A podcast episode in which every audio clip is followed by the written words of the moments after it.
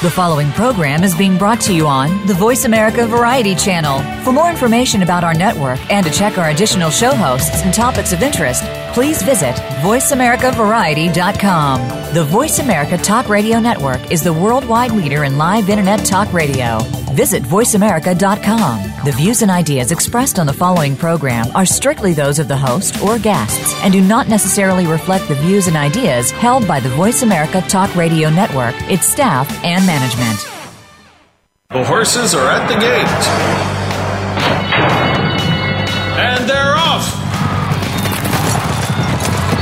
Welcome to Winning Ponies. With a weekend coming up, this is the spot to be for news, handicapping, and spotlights featuring the winners behind horse racing today.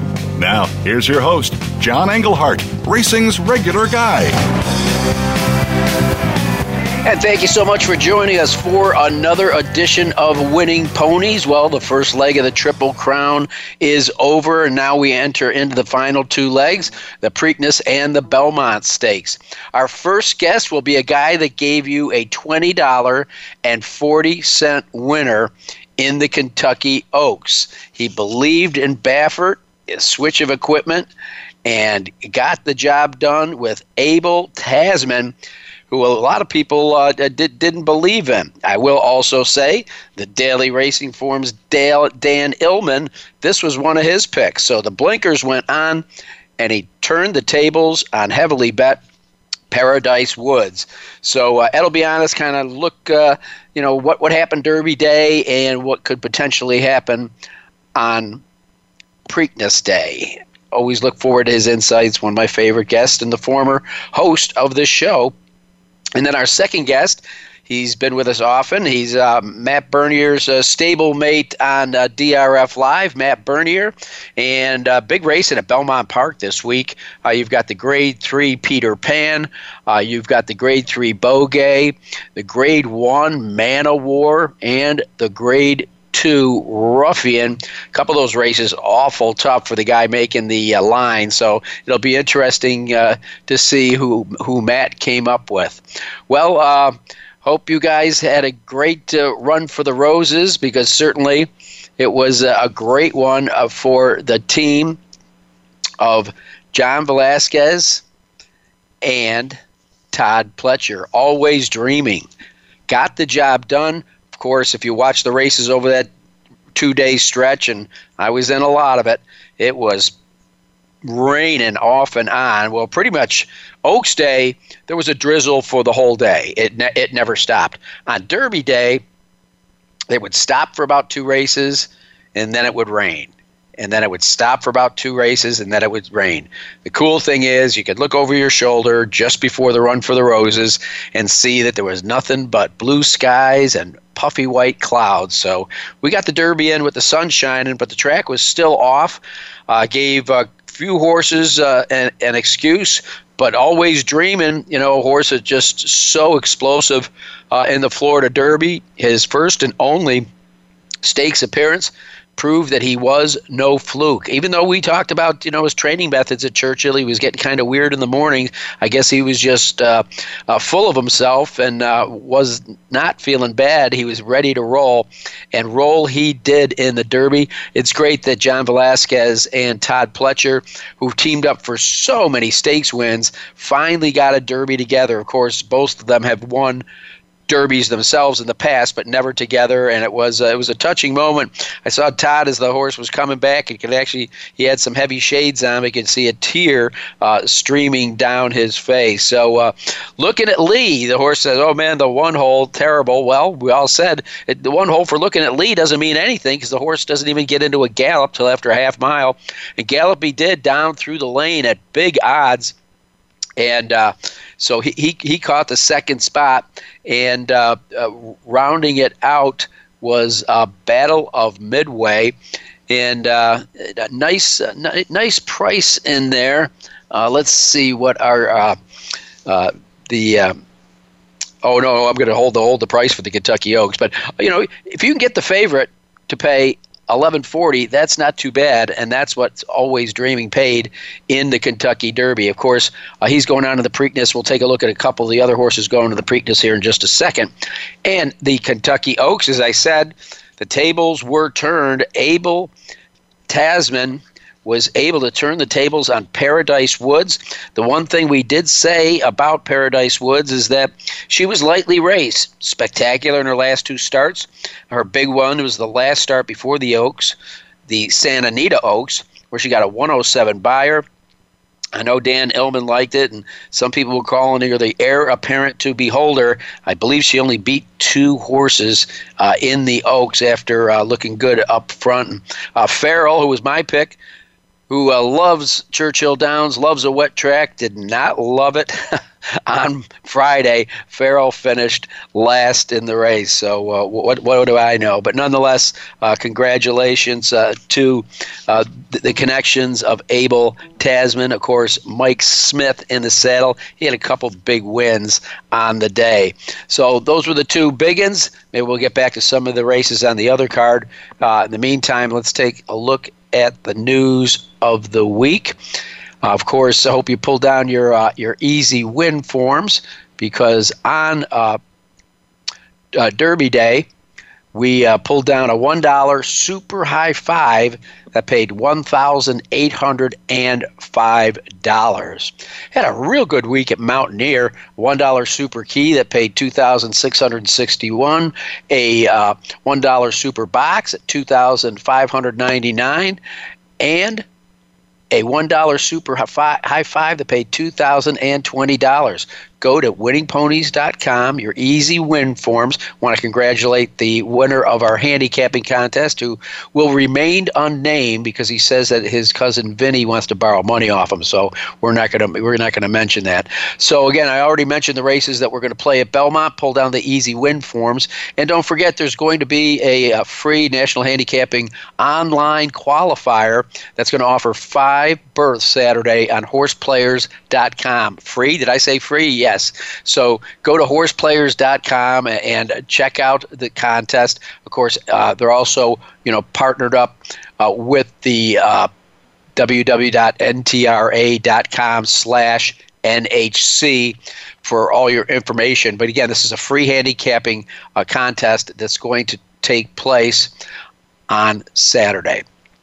Okay, uh, let's um, move along. We uh, already mentioned Always Dreaming. He's already uh, bedded down at Pimlico. He has been out on the track, just kind of stretching his legs and jogging. I was in on an interview with Todd Pletcher today, and he really said, you know, with only two weeks between races and as well as he won uh, the Derby, still came out of it awful good. You know, didn't seem you know that he had spent himself on the track, but he sees no reason to really probably breeze them. It could happen. Sometimes they breeze themselves, uh, but uh, nonetheless, he says he's going to take it easy out of between uh, now and the Preakness. So he's settled in.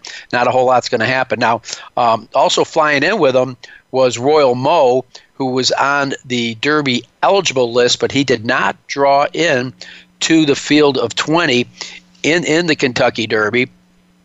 And uh, today, uh, interviewing with uh, with Gary Stevens, and uh, of course he was disappointed he didn't get to be in the Derby, but he is still very high on Royal Mo. He said he he just uh, you know ran with the pace the whole way in the Santa Anita Derby. He thought he was going to get second. Battle of Midway uh, nailed him at the wire only by a half length. He missed the whole uh, top pot. You know, of course, Gormley was the winner only by a length. So uh, Gary Stevens very high on John Shirreffs' Royal Mo. Uh, he's looking forward to uh, facing Always Dreaming in the Preakness. Of course, a horse that's also going to be there, uh, considered by many the pre-race favorite in the Derby, Classic Empire. All you have to do is go back and look at the replay and because of that gate situation, where there was a gap between the first gate and the second gate, actually the second gate looked like it was at a little bit of an angle. Uh, the uh, Classic Empire was just wiped out, not only once but several times during the race. Uh, he got hit with a stone somewhere along the running. Uh, he has an eye injury, uh, but uh, Mark Casse today uh, said that uh, it's really something that uh, will heal up, shouldn't impair his ability to run in the Preakness. He says, I just, I deserve a chance to get back. He said, between the sloppy going and the way we got bounced around, Julian Leparoux came back and said, I can't believe we even finished that race. He said the traffic was amazing. Of course, a lot of talk about changing it from a 20 horse field down to a 14 horse field like the Oaks, but I don't think that's going to happen anytime soon. It is the Kentucky Derby. So, Classic Empire is going to get back in the gate and try to avenge his loss in the Kentucky Derby. Uh, again, uh, uh Mark Casse also talking about the Trakus stats and the fact that. Uh, he ran, I believe, 95 feet farther than the winner, and you start adding that up, and that puts him right on the wire. Uh, if he didn't lose so much ground, get bumped around, and obviously somewhere along the line uh, got hit in the eye with, with something, um, may what may well have been a a stone. So uh, we're going to see there. It looks like uh, is going to try to get back into the gate on on Preakness Day, and. Probable for the Preakness is Lookin At Lee, that late stretch runner, though it's a shorter race uh, in in the Preakness Stakes. So uh, others will be Conquest, Conquest, Mo Money, and Term of Art will be going to the Preakness. So we'll see how that shakes out. We got another uh, week to go. And uh, again, in the Oaks, Abel Tasman, as I stated early, just stormed home to win the Kentucky Oaks. So Baffert didn't have a horse in the Derby, but sure had a nice one in the Kentucky Oaks. So he got to sit back and enjoy it. I wonder if he went to the window 20, 40, 920, and 640. Uh, so congratulations uh, to him and his connection. Uh, you recall earlier this year that. Uh, Kaleem Shah took horses away from Bob Baffert and gave him to Doug O'Neill. Well, as quick as that happened, he has taken his horses away from Doug O'Neill. Uh, no real uh, response to media request, uh, and uh, it looks like trainer Simon Callaghan is going to inherit uh, those horses.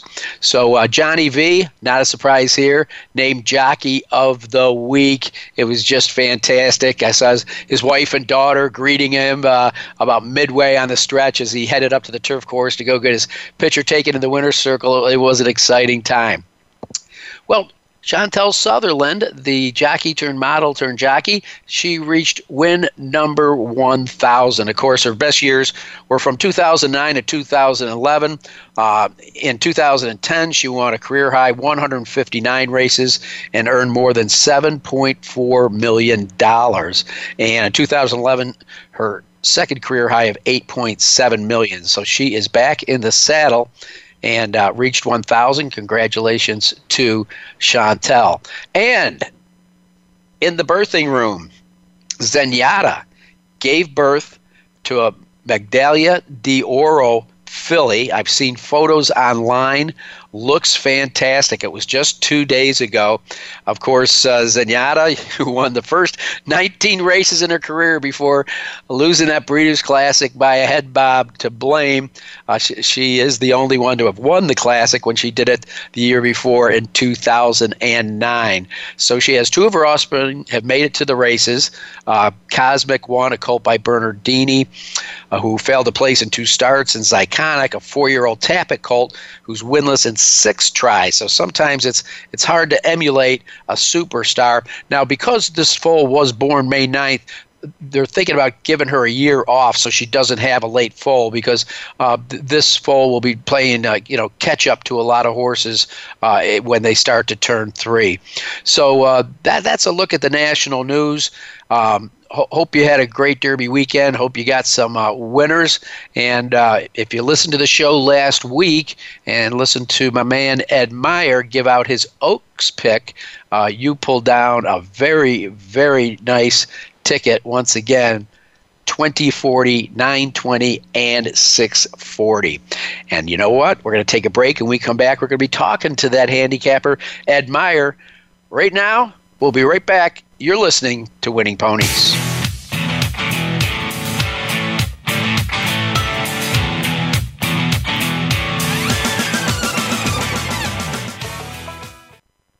Streaming live, the leader in Internet Talk Radio, VoiceAmerica.com. And they're off! What? Can't make it to the track? You can still get all the action with winningponies.com, the home of the easy win form, the most accurate predictions on thoroughbreds, quarters, and Arabian horses at most American and Canadian tracks. Whether it be the Triple Crown, Breeders' Cup, Travers, Haskell, or your daily races, don't worry, let winningponies.com make some money for you. If you think you've seen online TV before, let us surprise you. VoiceAmerica.tv is online now. The leader in live internet talk radio has done it again. Multiple channels, a state of the art viewing experience, live and on demand programs streaming 24 hours a day. It's exactly what you want, when you want it. VoiceAmerica.tv. From health and wellness to business, sports, and everything in between. Discover our new world. Visit VoiceAmerica.tv now and experience the future of online television. VoiceAmerica.tv. Stimulating talk It gets those synapses in the brain firing really fast. all the time. The number one internet talk station where your opinion counts. VoiceAmerica.com.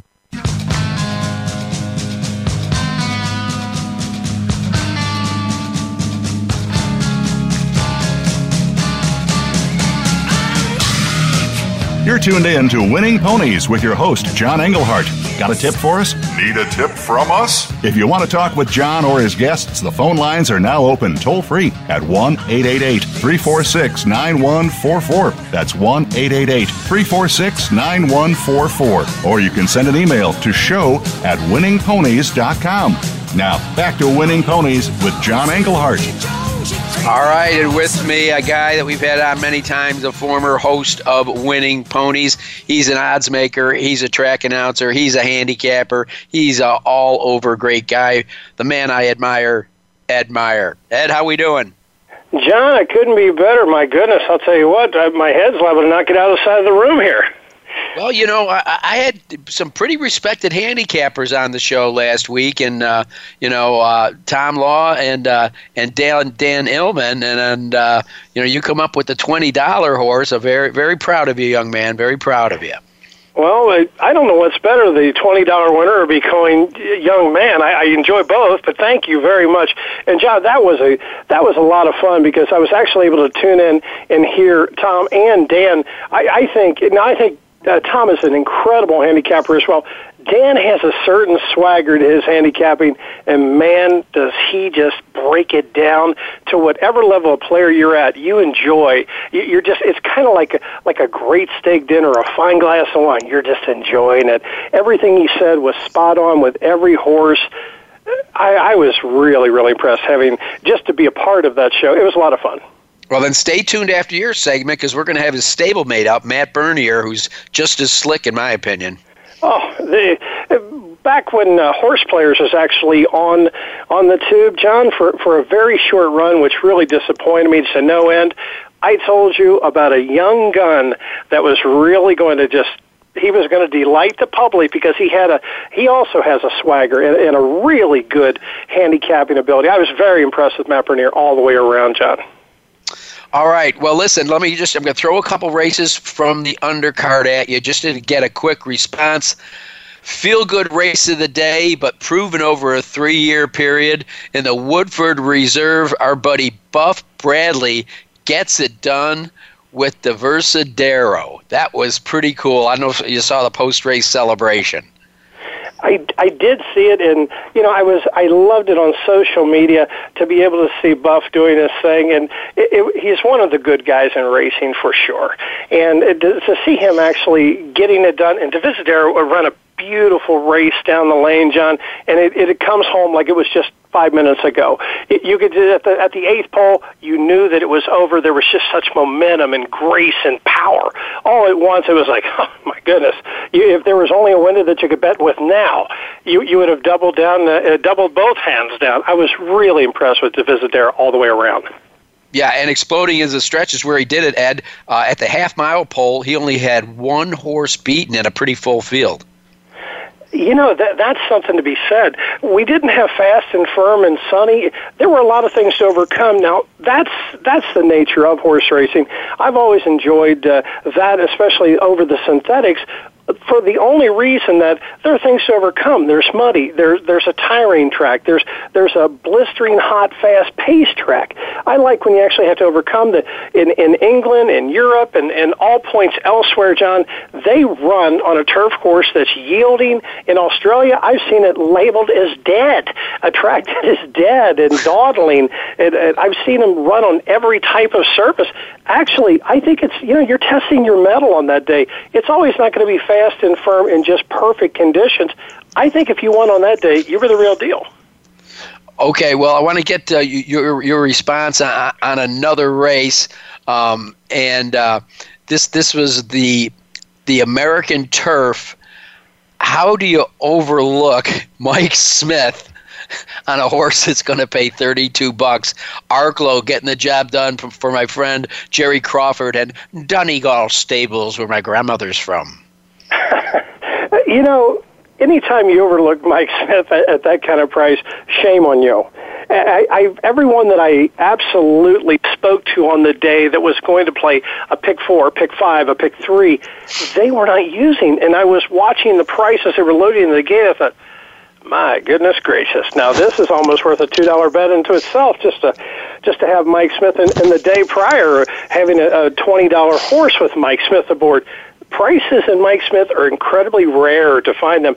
He can get the job done. He, he's proven it so many times over the years that you know it, it doesn't matter if they're ninety nine to one or they're one to nine. You get the same quality powerhouse ride that Mike only Mike Smith can give. Yeah, I was happy. Jerry Crawford's a great guy too. Now let's get on to the Derby. Some interesting things I know from being uh, on, on, Facebook with you. You keep your ear to the ground of what's going on out there in the uh, the interweb, cyberspace places. Um, a lot of chatter going on out there about how the gates were set. When you look at that overhead shot, that auxiliary gate almost looked like it was at a little angle, and man, that sure. Uh, did not help at all uh, Classic Empire. I thought he got slammed at the start. Not to take anything away from Always Dreaming, but Classic Empire pretty much lost all champ by a half mile.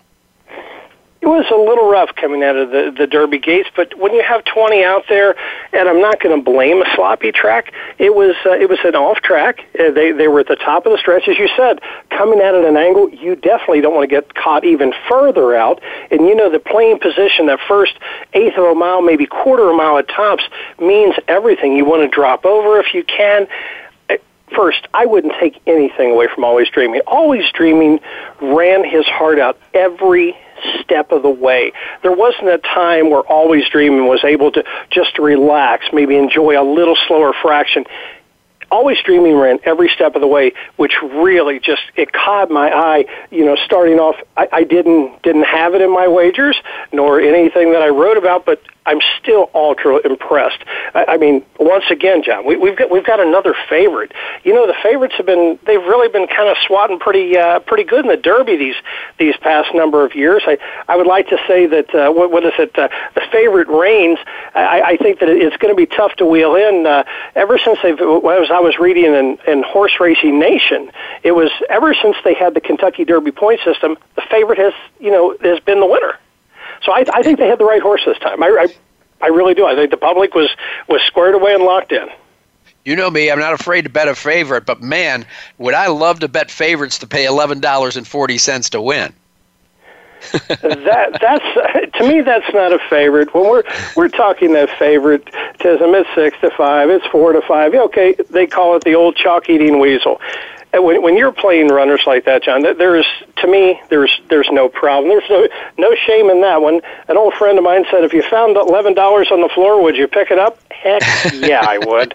And I, I, you know, there were so many things that that, that really kind of stood out. Once again, the Florida Derby was the best prep again, pushing forward.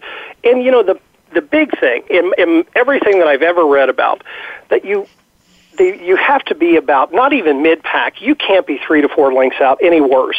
And at no time ever was always dreaming. At most was only it was uh, second by a length and a half. That was as far out as he was.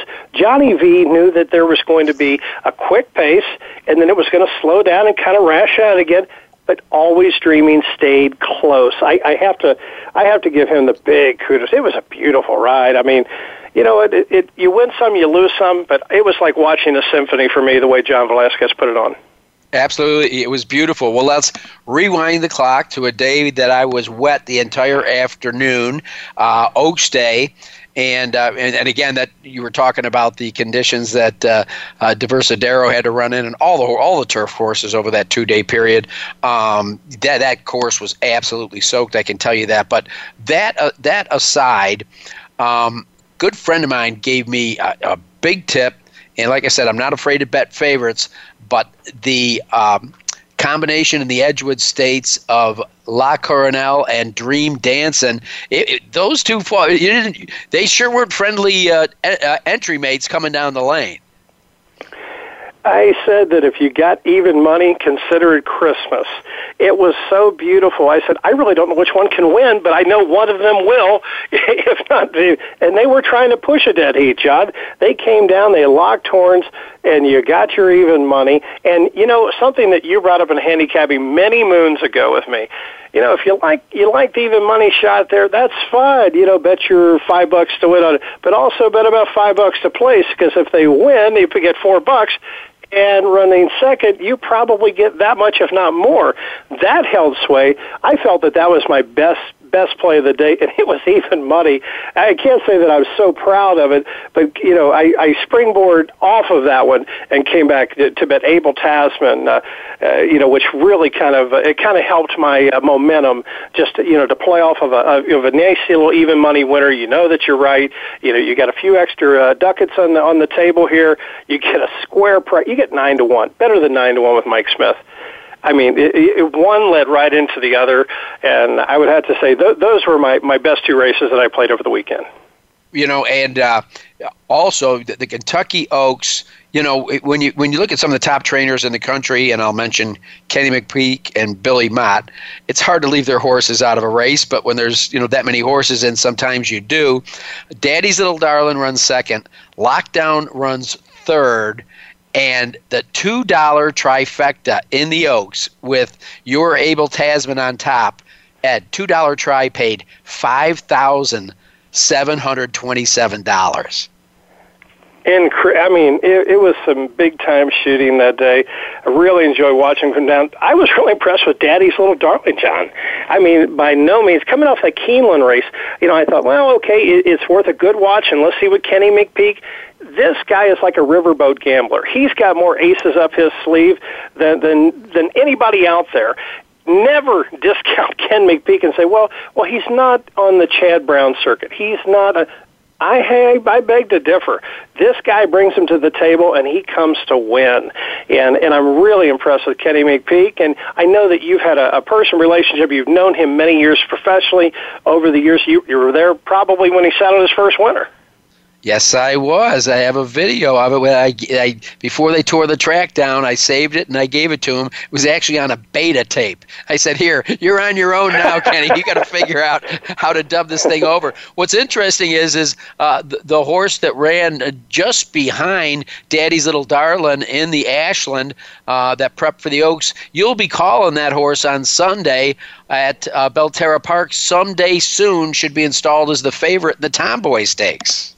Well, you know, I, I'm actually going to be working on the the morning line here shortly, and and I was going to look at it first. I was going to look at the old weather report, see what Mother Nature's got in store for us. But I agree.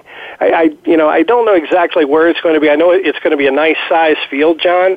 So you know you're you're probably going to get a better price than what you actually would think coming in. You know the big the big question in my mind is you know are we going to are we, we going to be able to maybe see just a halfway decent day where we can run on the greensward and you know, I think the Belterra Green, you know, when it's it's tight, it's tight. It, it looks good. But you're you're right. Someday soon, run a huge race. Uh, Tommy Ligon's horse. Uh, uh, someday soon. I mean, in the Ashland. I mean, that was a sweet price. And with Declan Cannon aboard, and I think I had said that actually when he was an apprentice, I said I was really impressed with this kid. So going to that, uh, you know, off to the Ashland to Belterra for the Tomboy Stakes this weekend, I, I think this is this is going to be a nice little runner to watch.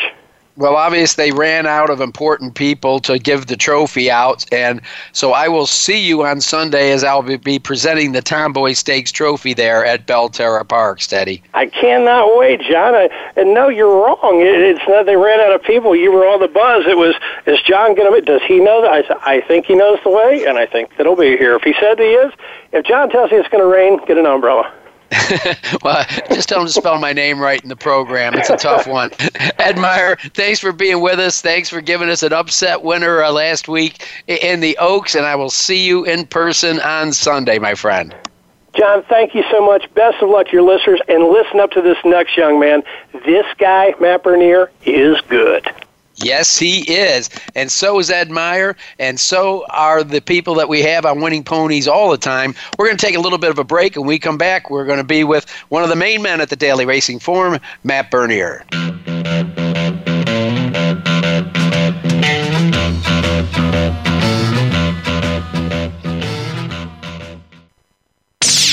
The Internet's number one talk station.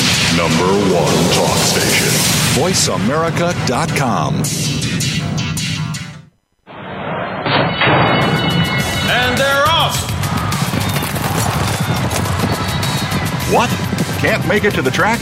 You can still get all the action with winningponies.com, the home of the easy win form, the most accurate predictions on thoroughbreds, quarters, and Arabian horses at most American and Canadian tracks. Whether it be the Triple Crown, Breeders' Cup, Travers, Haskell, or your daily races, don't worry, let winningponies.com make some money for you. Follow the Voice America Talk Radio Network on Twitter. We're at Voice America TRN. You'll get the latest fix on what's happening with our shows, this week's featured guests, and general happenings that you should know about at the Voice America Talk Radio Network. Now you don't have to miss anything when you're away from your home or office. Just go to twitter.com forward slash Voice America TRN or follow along with us at Voice America TRN, the Voice America Talk Radio Network. We're on the cutting edge of social media. Can you keep up? Streaming live. The leader in Internet talk radio. VoiceAmerica.com.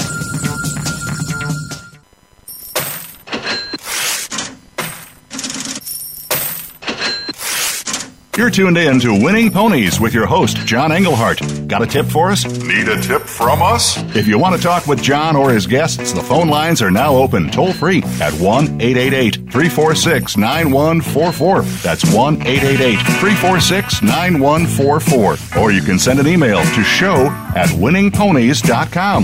Now, back to Winning Ponies with John Englehart. All right, and with me another one of my favorite handicappers. Right now, he, he has blossomed so much coming from horse players to DRF that uh, he's got his own show on, on Fridays. Who knows where this is going to go? Uh, he could get syndicated, be on real television soon. The Matt Bernier show that airs every Friday uh, on DRF.com. Matt, how you doing?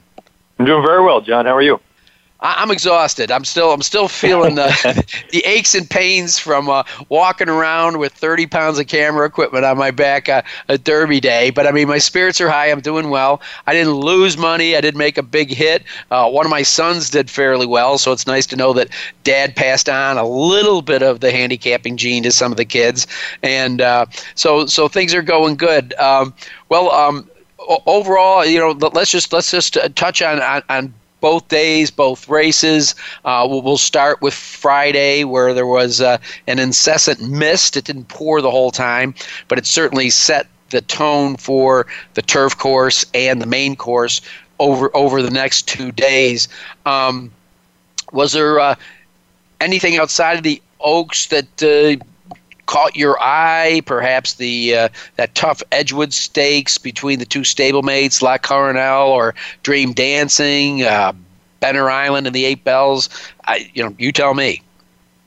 Yeah, you know, the interesting thing for me now that we've had sort of a week or so to digest the results from Friday and Saturday, I think the interesting thing now going forward is going to be to take advantage of the horses that come out of races where maybe they were in sort of the, the favored position on the racetrack. So on the main track, it certainly seemed like speed was advantageous, and particularly the inside as well on Friday throughout the day, considering the you know the like you say, the the sort of pestering little mist that, that was ever falling, but it never allowed the racetrack to really get out of its own way. Um, like you said, I mean, you know, the Kentucky Oaks itself, I was probably the, the most vocal that you'll ever find about Paradise Woods. I thought she was just unbelievable. I really think that I still think the future is incredibly bright for her, but I really thought that, you know, I, I didn't think it was very likely that she was going to find anyone to upset the apple cart, regardless of the pace scenario, regardless of the racetrack, regardless of the lack of experience that she had. And unfortunately, for my point of view, I, I was wrong. You know, the, the pace was just incredibly fast early on, and I don't begrudge the connections of Miss Sky Warrior. They made it clear we were going to go out there, we're going to take the race to Paradise Woods, and they did so, and they actually put her away. They, you know, they won the battle, but unfortunately, they lost the war. Um, you brought up some of the other stakes, the Edgewood. That was, I almost wonder if Mark Casse was a little bit disappointed that they scratched out of the race on Saturday against the boys because they could have won the Edgewood alone with Dream Dancing the way everything's set up. So he had a lot of good results. I did like Benner Island going into it. I thought she was over bet, but she was a, a solid winner as well as Union Strike coming in from the West Coast, uh, running second in that spot. It was just, it was an interesting Friday. I just think going forward, uh, all of us as handicappers take advantage of these horses that were either with or against the racetrack on Friday. Yeah, you know, I'm I'm, I'm Paradise Woods. Uh, past performances, she looked like a shadow uh, of uh, the Derby winner. You know, uh, lightly raced early, all of a sudden puts in explosive races. In particular, her last start, a Grade One, and uh, you know she just, you know, she looked like, um, you know, always dreaming on paper. Uh, again, a lot of people, and I think it's going to be legit between the full fields and, and the off track, are going to have excuses coming out of these races last weekend. Absolutely, and and that's the thing too. You know, as handicappers, and I, I say handicappers, I'm thinking more so my own personality. I need to be a little bit more forgiving of certain races because, you know, immediately in the aftermath of the Oaks, I looked at it and said, "Man, you know, I know it was a fast pace, but she was on the best part of the track and X, Y, and Z." And I really thought that she was going to go out and put on a show. And when she doesn't do that, and you know, initially I was very, very disappointed. But you go back and you look at it a little bit more and you consider just how fast they did go early on. And you look at anyone that was relatively close to the pace. This includes Farrell, who backed out of it before either one of the true pace setters did.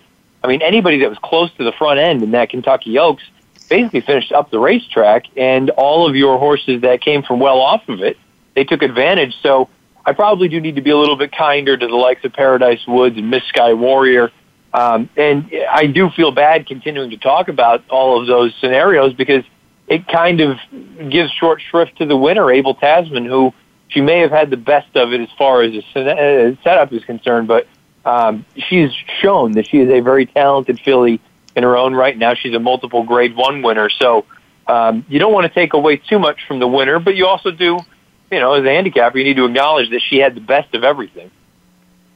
Well, I, I, will tell you, your your partner Dan Illman that was that was his second pick last week, and you know, I'm not in the Hall of Fame. Bob Baffert is.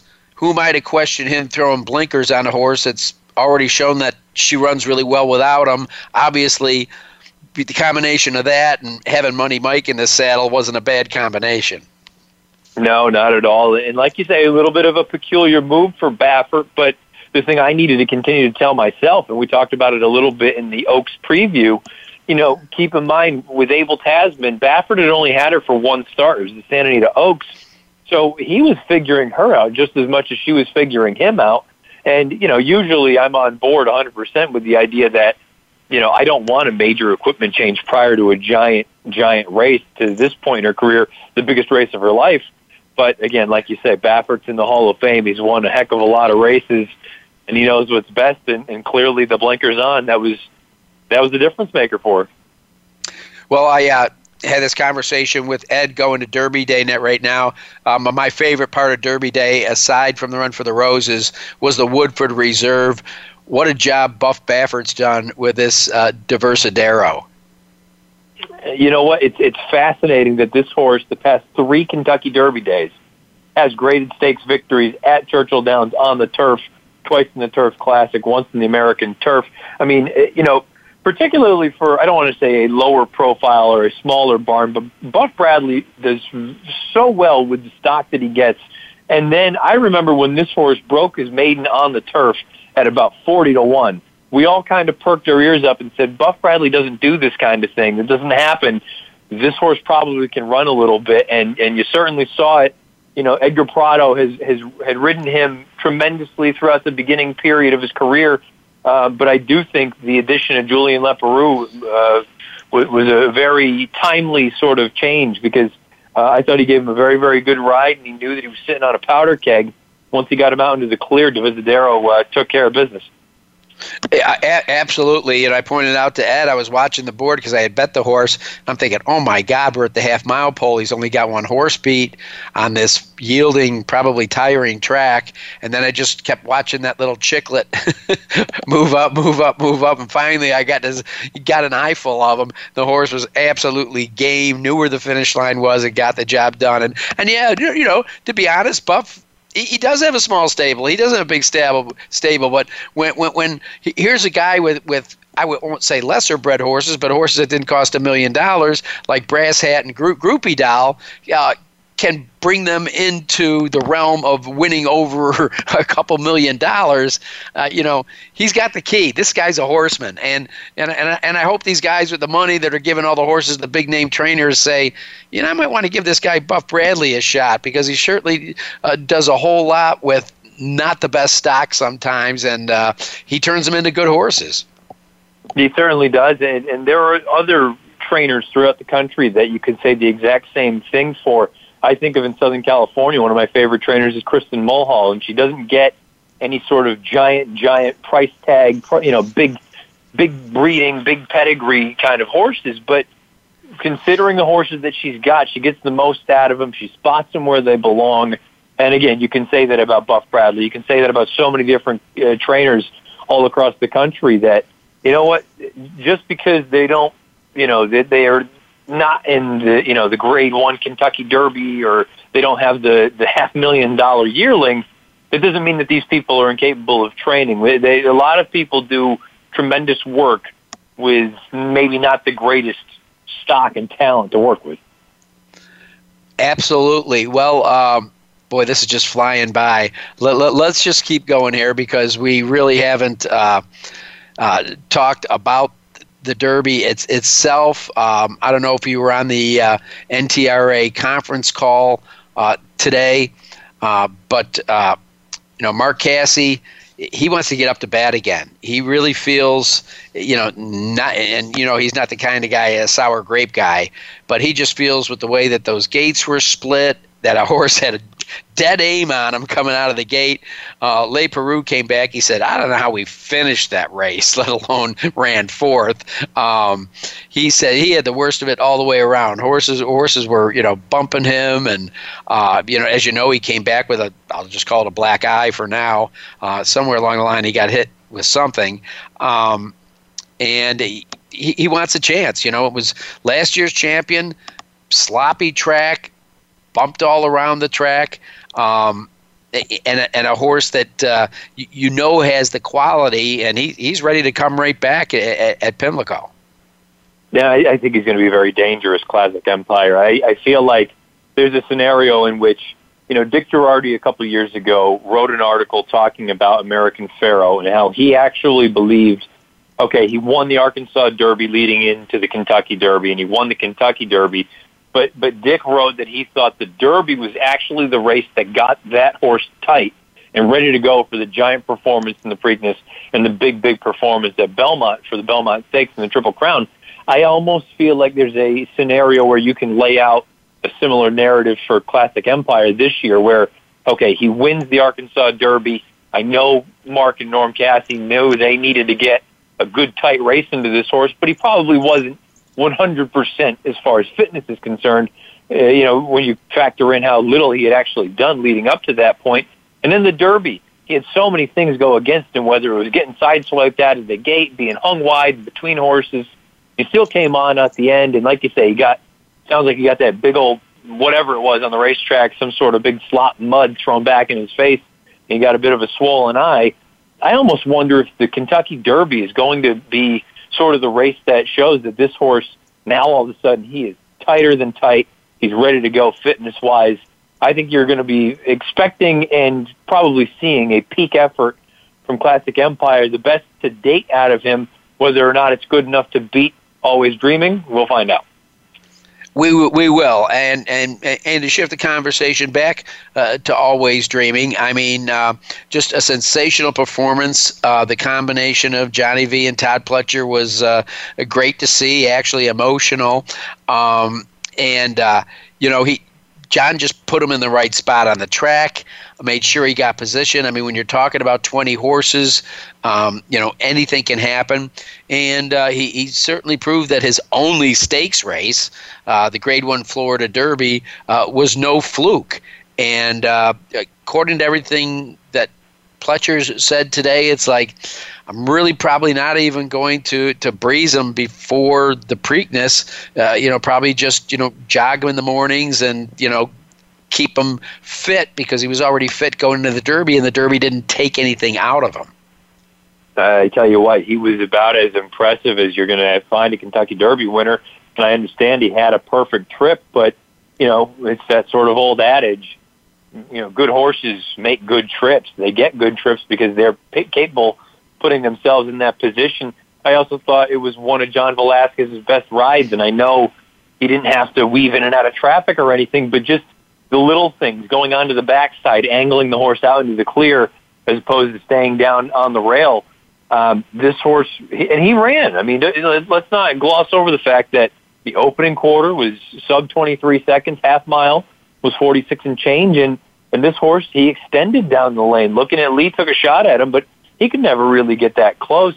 The beautiful thing about this horse is, and always dreaming, if you give him the lead, he'll take it. He's not afraid to go out there and take a field gate to wire. I wonder if he is as good, if not better, sitting just off of a target and then inheriting it and just kind of kicking clear.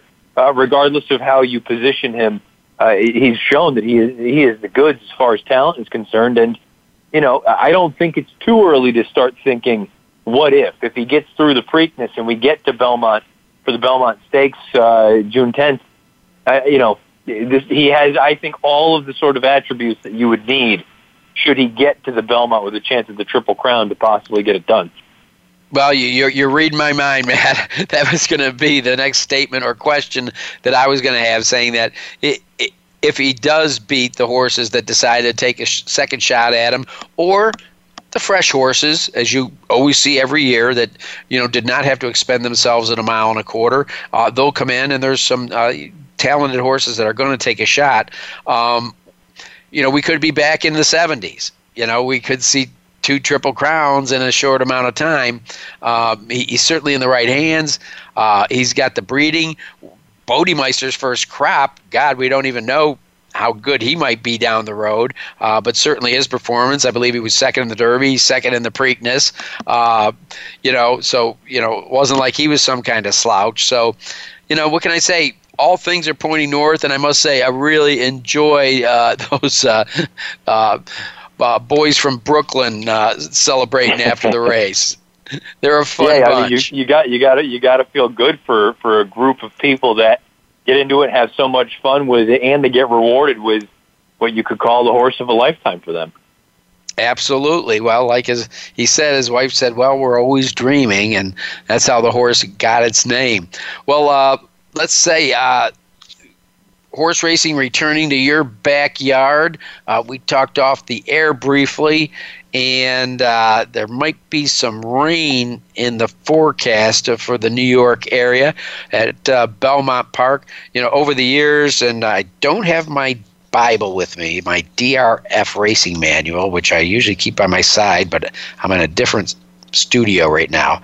Uh, many horses have come out of this race. They don't even have to win it and have gone on to win the Belmont Stakes. I know Woody Stephens used to use it as a launching pad for several of his Belmont winners, and that's the, the Peter Pan. It's a mile and eighth. It's at Belmont Park, so you get familiarity with the race. And uh, we got to see how this race sets up because uh, you've got some lightly raced horses that are looking like they're jumping out of their skin. That would be Timeline. Chad Brown, absolutely on fire with a 40% win percent. And then you've got Master Plan, who took the road less traveled. Um, a Todd Pletcher trainee that will have Johnny V up that made its last start in the UAE Derby, uh, finished behind the ill-fated, not that he's not with us anymore, but Thunder Snow, who threw that bucking Bronco routine in the Derby, and uh, Epicharis, who's touted as one of the best horses on the other side of the pond. Uh, we just don't know enough about the master plan other than he's in the right hands with Pletcher and Velazquez. It's going to be an interesting race. You've only got a field of six, but as you alluded to, you know, the Peter Pan historically a major, major prep for the Belmont. I think the most recent horse that came out of the Peter Pan to win the Belmont may have been Tonalist the year that California Chrome was going for the Triple Crown, but you brought it up. Master Plan, we'll find out how good he actually is.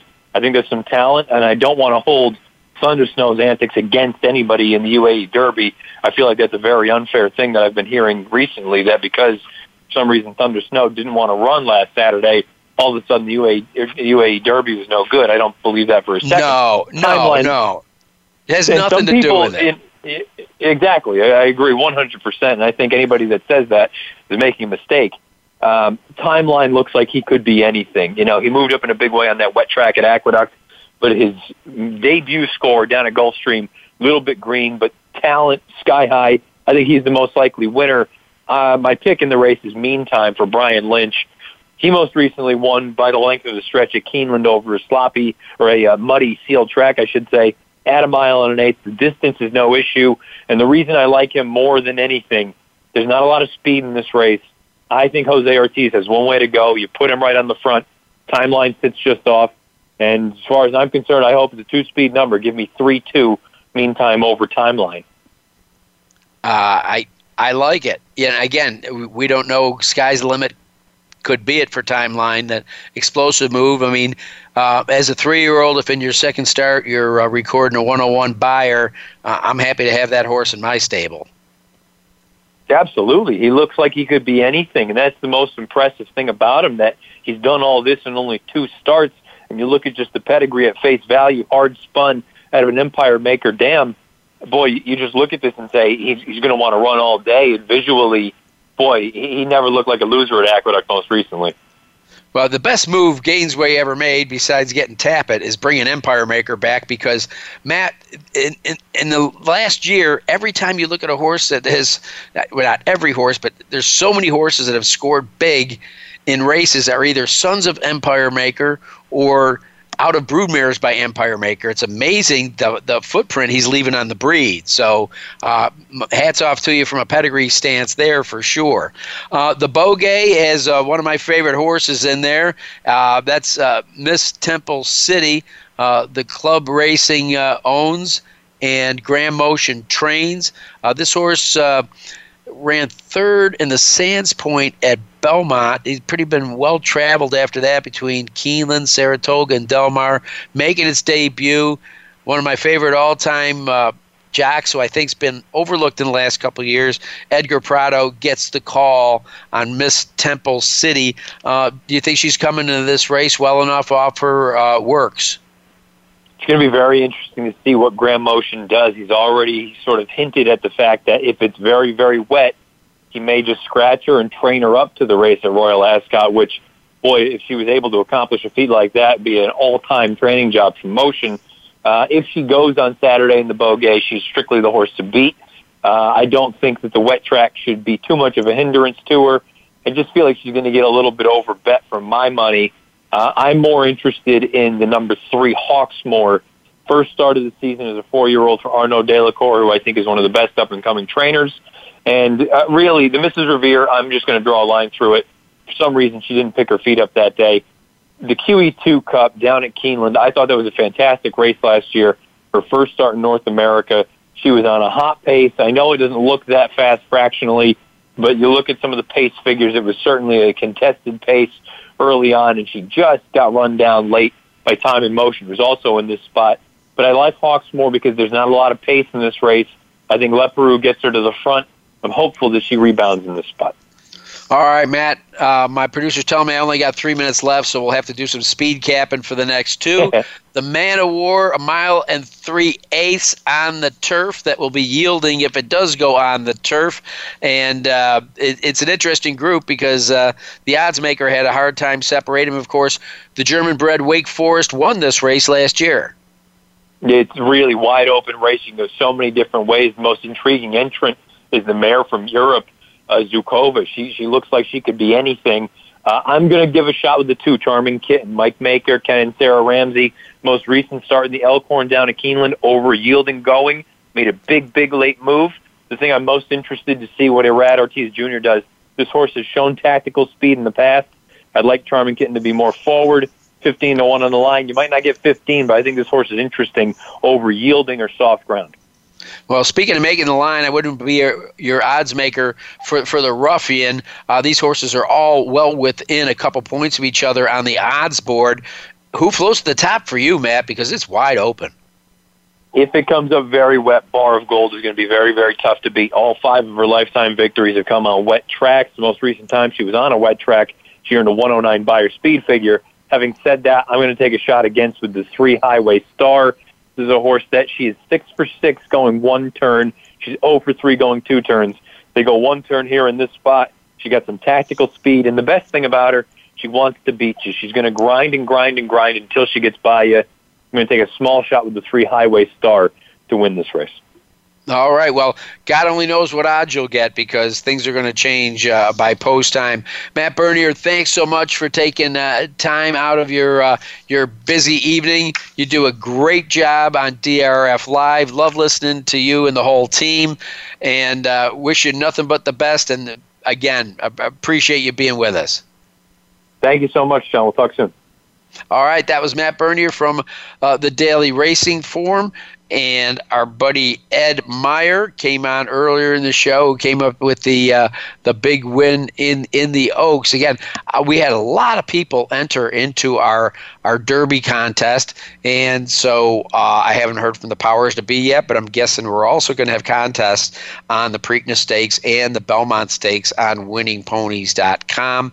Uh, aside from the big races at Belmont, of course, there's going to be races from coast to coast, and we cover them all on winningponies.com. So check the site out. It's got some fantastic places uh, for you to go, and you pull down your easy win forms. Again, congratulations to everybody that uh, that played in the contest and that, that managed to uh, uh, end up in the top six because you all came home with something. So again, for Matt Bernier, for Ed Meyer, and for my producer, Big Ed. I thank you very much. I am John Englehart. You are listening to Winning Ponies. If you got a friend that missed the show, tell them to tune in. We gave out some hot spots for Belmont on Saturday. So, with that said, remember when you go to the races, wherever you are, bet with your head, not over it. Thanks for listening to Winning Ponies with John Englehart. We know the information from today's show will help you at the next post.